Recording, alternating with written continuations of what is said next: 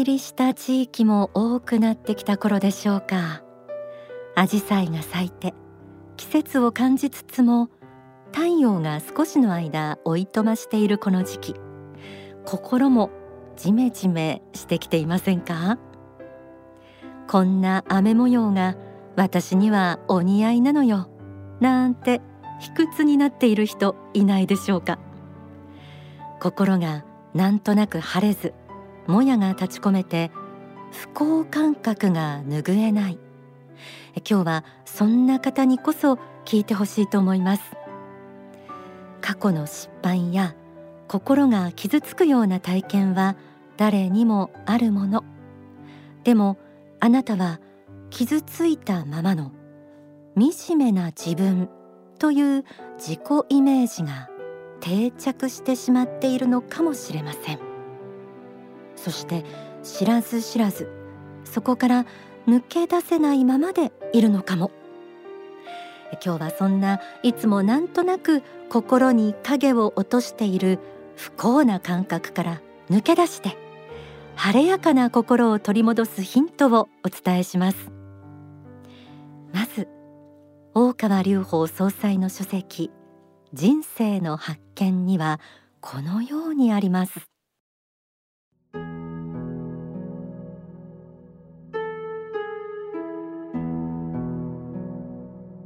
世の中の人を見てみるとやはり不幸を愛しているような人が多くてそういう人の魂の傾向は自己憐憫です。自分がかわいそうだということでいつの間にか自分を悲劇の主人公に仕立て上げる傾向があります。自分をかわいそうな人にしてしまうのです。そういう神聖を持つともっともっとかわいそうになるような状況が必ず出てきます。そして同じようなものを引きつけていくのです。かわいそうな人には弱り目にたたり目のようなことが本当に起きてきます。これが問題なのです。したがって自分の心の中に不幸や悲しみを愛するような性格がないかどうかこれをよくよく考えてみる必要があります。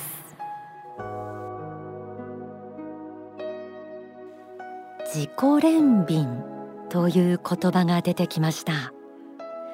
自分がかわいそうという気持ち。自分を憐れむ気持ち。あなた悲劇の主人公である自分に酔いしれているんじゃないですか？と言ったら怒られるかもしれませんが惨めな気持ちで居続けるということはもしかしたらそれ自体を良しとしているのかもしれません。悲劇の主人公であり続ける理由はいくつかあると思います。不幸に見舞われている姿を見せれば人から慰めてもらえるとか不幸な体験を話すとみんなが自分に注目してくれるとか心の傷を努力しない言い訳にできるなど。心当たりありますか？不幸話でみんなの注目を集め心を満たす。それはもしかしたら自覚もなく努力することを避ける言い訳にしている可能性もありそうです。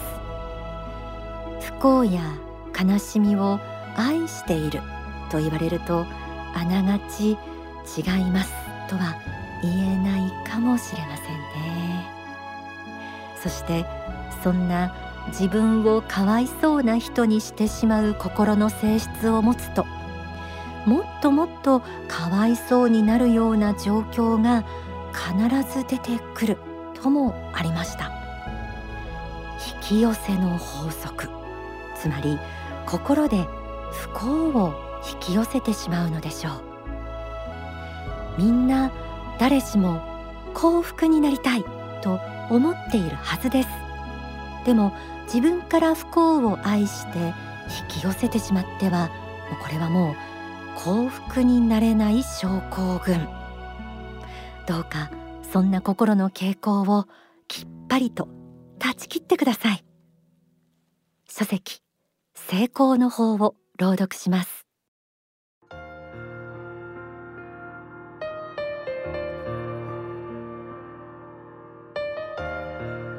あなたは幸福になりたいのかなりたくないのかそれをはっきりさせなさい。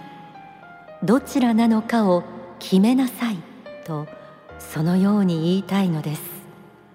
もし不幸になりたいと願っているのならこれはもう処置のしようがありません。自分で不幸になりたいと思っている人に対しては仏も助けることができないのです。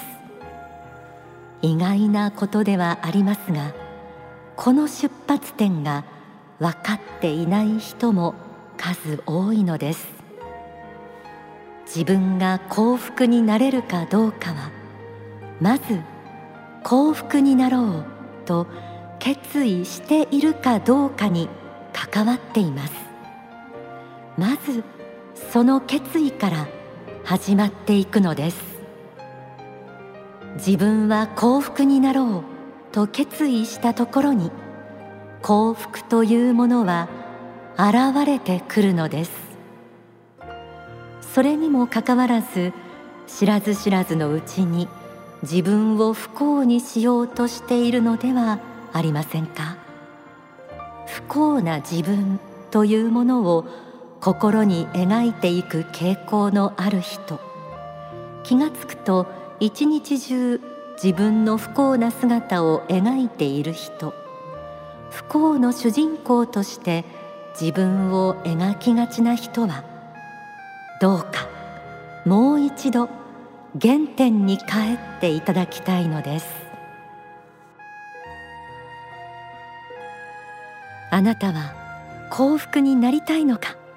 なりたくないのか。それをはっきりさせなさい。どちらなのかを決めなさい。とありました。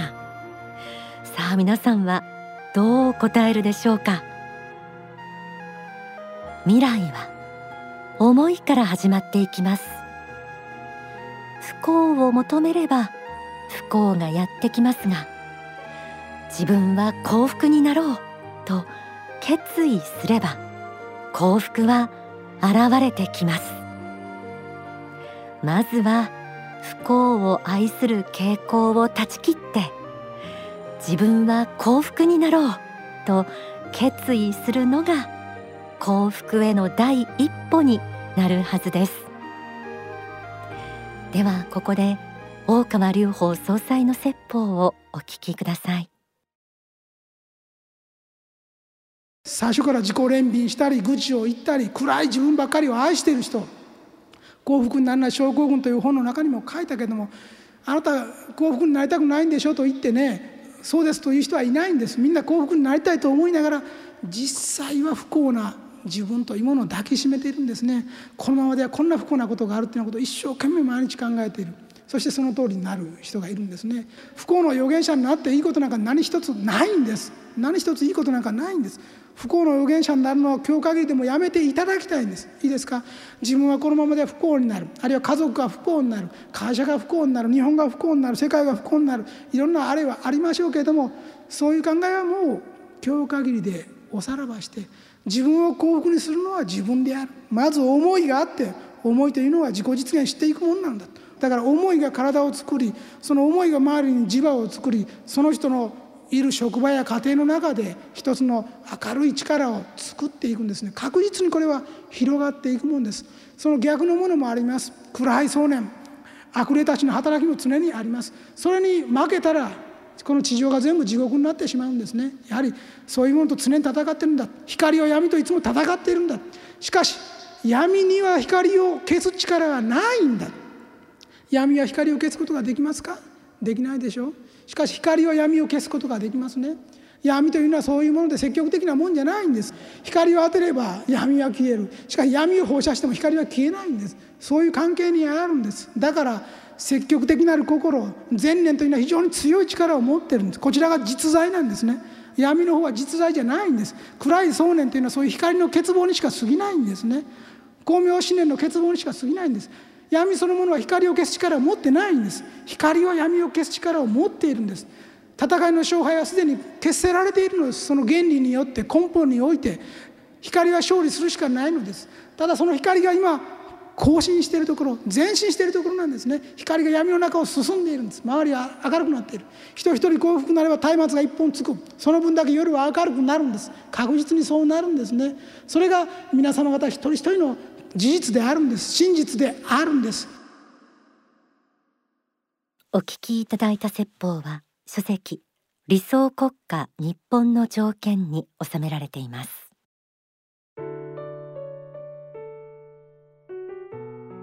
不幸なんか求めなくていいんです。あなたは神仏からも愛されています。あなたはあなた自身の力で自分を救うことができるんです。そしてあなたが幸せになれば世界はその分明るくなるということです。もっともっと幸せになっていきましょう。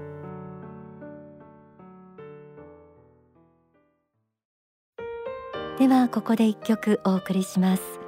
詩集レフトオーバー青春の名残楽曲シリーズというのがあります。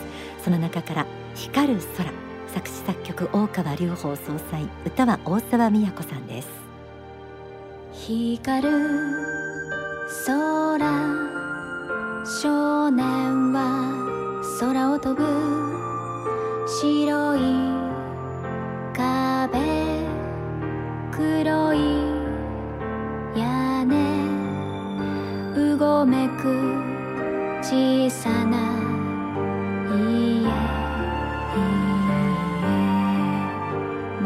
が恋幼稚園小学校。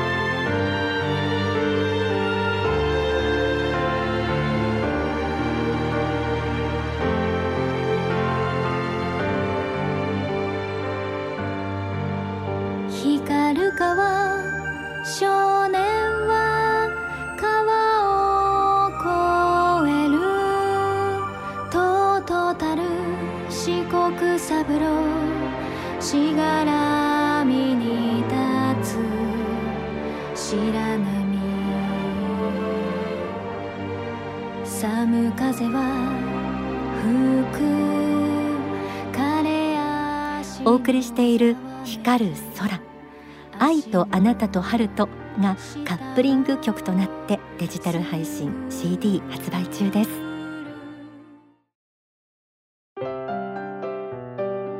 幸福の科学では日々大川総裁がさまざまな発信をしています。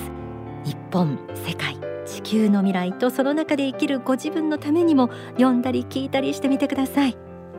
小説十字架の女。今度は3が、えー、宇宙編となって6月10日より順次発売です。もう1とそれから2には復活編とありましたけれどもね読まれた方お次が出るのかという感じでしょうか。ぜひお読みください。それから先日は6月1日ジ大倉東京で大川隆法総裁著作三千書突破記念講演会が行われました。なお一歩を進める。こちらはお近くの幸福の科学の渋谷商社で、えー、お聞きになれますので、えー、どうぞお問い合わせください。他に霊言なども開示になっています。JR 東海名誉会長葛西義行の霊言。それからインドから見た国際情勢モディ首相守護霊の霊言。藤原喜一守護霊の霊言。韓国ユン大統領守護霊の霊言。バイデン大統領の来日と迷走する国際政治経済の行方。バイデン大統領守護霊バノン守護霊の霊言。他に岸田総理守護霊の反論。アメリカの陰謀フランクリン・ルーズベルトの霊言。ソ連元首相フルシチョフ。悪魔の歴史観を語るなどがあります。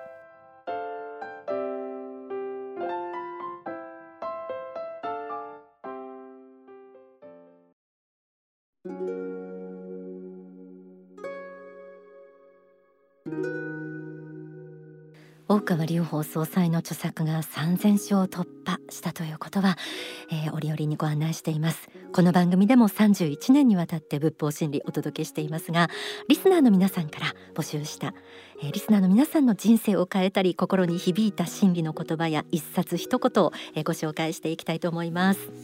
今回はですね幸福の科学学園那須本校の学生の方々からメッセージいただきました。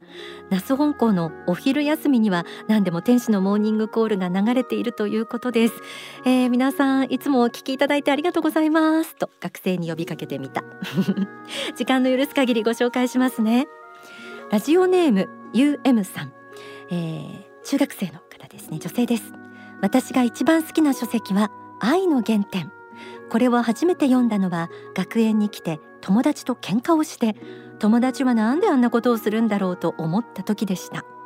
その時たまたま部屋に置いてあって表紙も綺麗だし読んでみようかなと思って読んだのがきっかけです。一番心に残っているのは第一章愛の原点23ページの。自分の欲望のために他人を自由にしようとするのではないでしょうか。他人を奴隷にしようとするのではないでしょうか。他人を支配しようとするのではないでしょうか。というところで自分は当時友達にしてもらっていることばかり考えてなんでもっとしてくれないの？とかもっとなんで私のために動かないのよ？とか思っていてそれはダメだなと感じました。また第2章56ページのこの永遠なる生命を育んでいる力こそ仏の愛の力ではないのでしょうか。そのエネルギー体が永遠に生き続けているということ自体が愛のエネルギーがさんさんと降り注いでいるということを証明しているのではないでしょうか。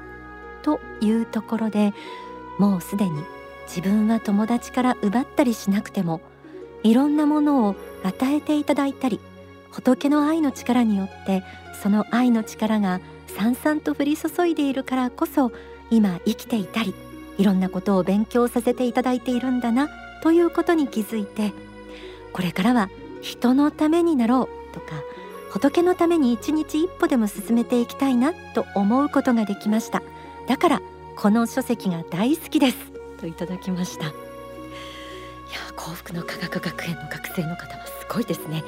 書籍の何ページのこういうフレーズって本当に明確に書いていただいて真摯なこう学ぶ姿勢というのも新鮮にあの伝わってきました。ありがとうございます。あこの方あの一通だけでも読んで本当にすごいなと思ってたくさんの方からいただいたんですけれども、えー、時間が来てしまいましたのでまたの機会にまた他の方のご紹介もさせていただこうと思っています。ありがとうございます。